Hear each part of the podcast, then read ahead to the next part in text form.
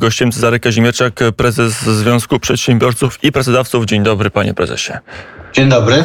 To może zacznijmy od tego, co nie bezpośrednio dotyczy wszystkich przedsiębiorców, ale wielu Polaków, a i owszem, wakacje kredytowe podpisane wczoraj przez pana prezydenta w formie ustawy. Oczywiście, na ile to jest program, który uratuje polskie gospodarstwa domowe, a na ile e, to jest program, który może utrudnić prowadzenie biznesu, bo o tym mówi część ekonomistów, że e, te założenia spowodują, że przedsiębiorcy będą mieli na długie lata znacznie mniejsze możliwości e, kredytowania się w bankach. Bo banki nie będą udzielać kredytów i tyle. A, że banki e, będą udzielać kredyty tylko drogo, natomiast no, ja osobiście uważam, że jest to decyzja szkodliwa, e, dlatego że mm, e, gdyby się ograniczyć do ludzi, którzy rzeczywiście mają problemy ze spłatą tych kredytów, dotyczy to grupy ludzi, która zakredytowała się pod tak zwany korek dwa lata temu, gdzieś mniej więcej, jak były prawie zerowe stopy procentowe i tani pieniądz, e, to pewnie tej grupie należałoby w jakiś tam wybiórczy sposób e, pomóc, nie wiem czy koniecznie wakacjami kredytowymi, czy jakimiś innymi formami.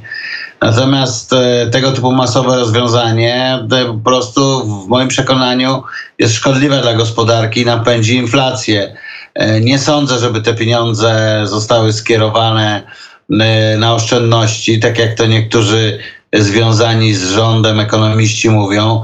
E, w moim przekonaniu Polacy nie są jeszcze w stanie się rozstać z Dolce Vita i te pieniądze, które z tych wakacji kredytowych pójdą na konsumpcję, co będzie miało jeszcze, no będzie po prostu pobudzało inflację. No w tej chwili trzeba ściągnąć pieniądze z rynku poprzez krótkotrwałą recesję kontrolowaną przez rząd.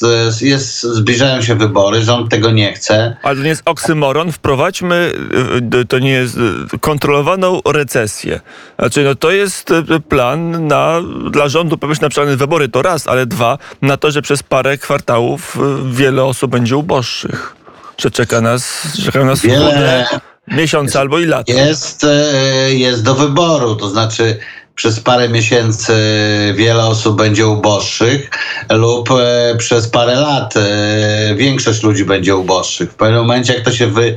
Znaczy, politycy polscy mają tą wadę, i to jest ich olbrzymia ułomność, że większość z nich kompletnie nie pamięta roku 88 i 89, gdy gospodarka E, wymknęła się z rąk komunistom i zaczęła nią rządzić matematyka i co się wtedy działo, i inflację 600% i tak dalej, i tak dalej.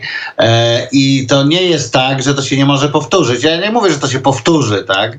E, ja tego nie powiedziałem. Ja tylko powiedziałem, że w pewnym momencie, jeżeli przekroczy się kilka czerwonych linii, to sytuacja wymyka się spod kontroli i wtedy nikt już tego nie kontroluje, tak jak to było w roku 88. Ile czerwonych linii przekroczyliśmy już w tej chwili, panie prezesie?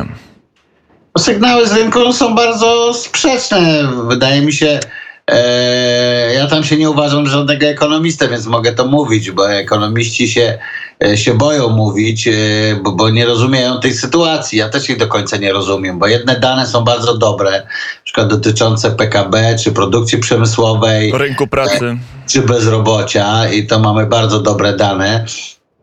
E, no i mamy fatalne dane dotyczące e, inwestycji, fatalne dane dotyczące inflacji, tak?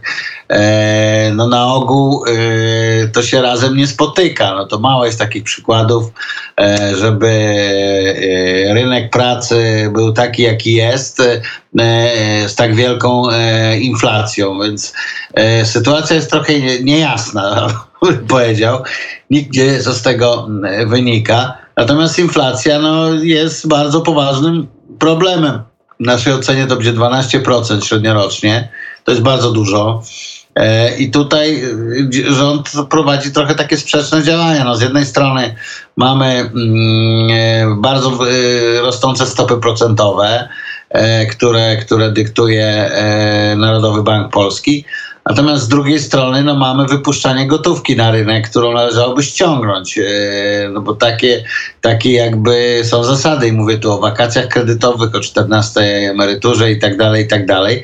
No ale chyba mm, idzie największe przekleństwo, jakie jest w demokracji, czyli wybory. E, I obawiam się.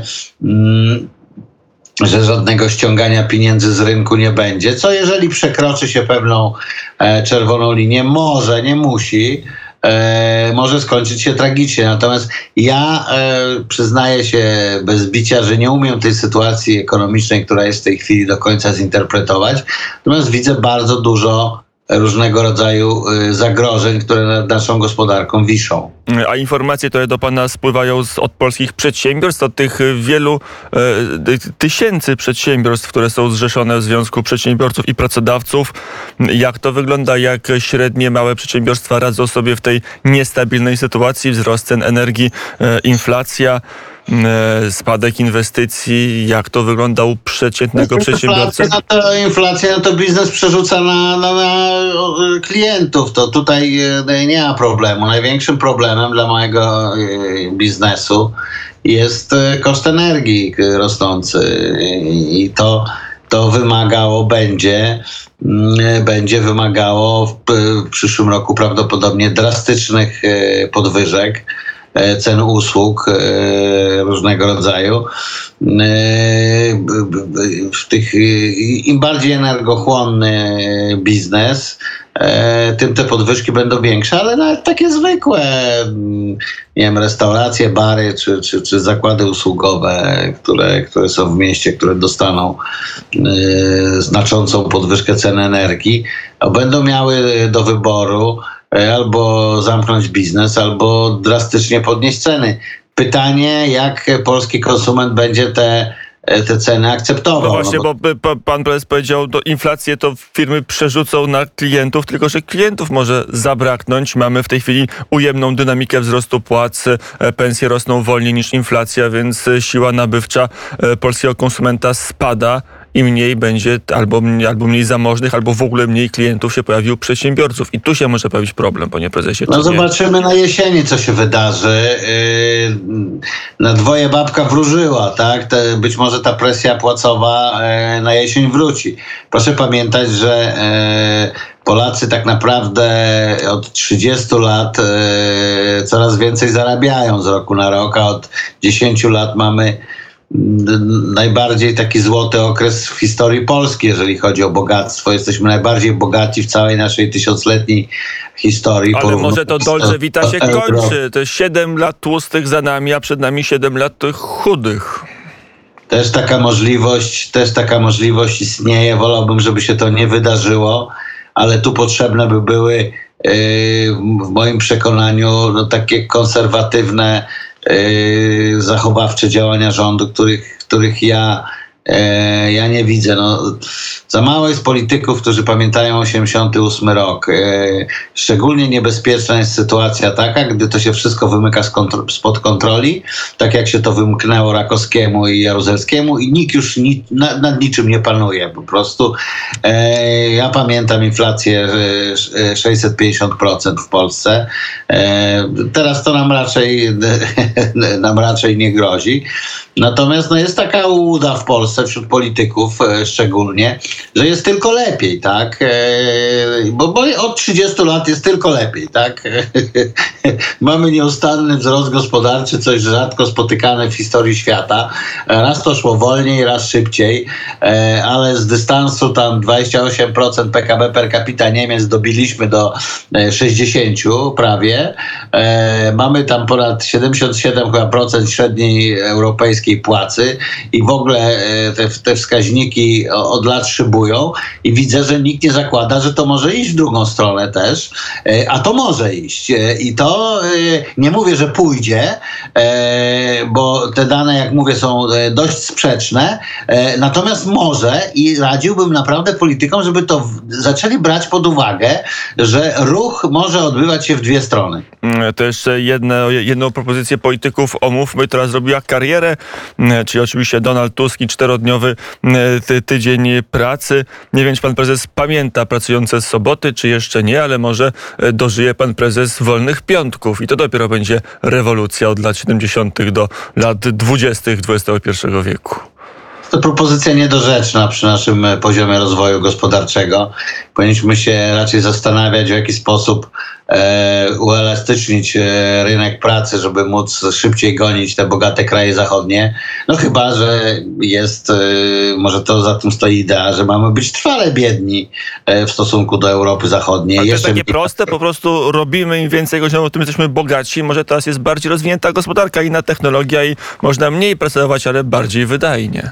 Mądrze, mniej, tak, a mądrze. Szczególnie, że mamy my 80% średniej unijnej, jeżeli chodzi o wydajność pracy, nasi sąsiedzi Niemcy 120, no to jak jeszcze to obniżymy to nie wiem, do 70, to na pewno e, na pewno ich go- gonimy. Bogactwo narodów bierze się z pracy, nie z kapitału. Kapitał e, nieożywiony, kapitał martwy nie, nie generuje bogactwa. Ziemia nieożywiona ludzką pracą nie generuje bogactwa. Największe przedsiębiorstwo, e, jakie możemy sobie wymyślić, nieożywione pracą, nie generuje bogactwa. Bogactwo narodów generuje wyłącznie praca. Jeżeli e, ktoś, kto chce e, ograniczać na naszym poziomie rozwoju, e, to po prostu e, no, trudno mi to jakoś tam komentować. No, moim zdaniem jakieś e, nieudolnie się próbuje Platforma ścigać z pisem na socjal i ta walka jest z góry przegrana, zresztą na, na, z góry przegrana, bo są kompletnie w tym niewiarygodni. Ale to warto przypomnieć, że Niemcy mają pięciodniowy tydzień pracy, 40 godzin, mimo tego, że e, tą pracę wykonują cały czas efektywniej niż Polacy, więc to, To jest dla Polski temat do rozważania dla Norwegów, nie dla nas. Mm, powiedział Cezary Kazimierczak, prezes Związku Przedsiębiorców i Pracodawców. Dziękuję bardzo za rozmowę. Dziękuję.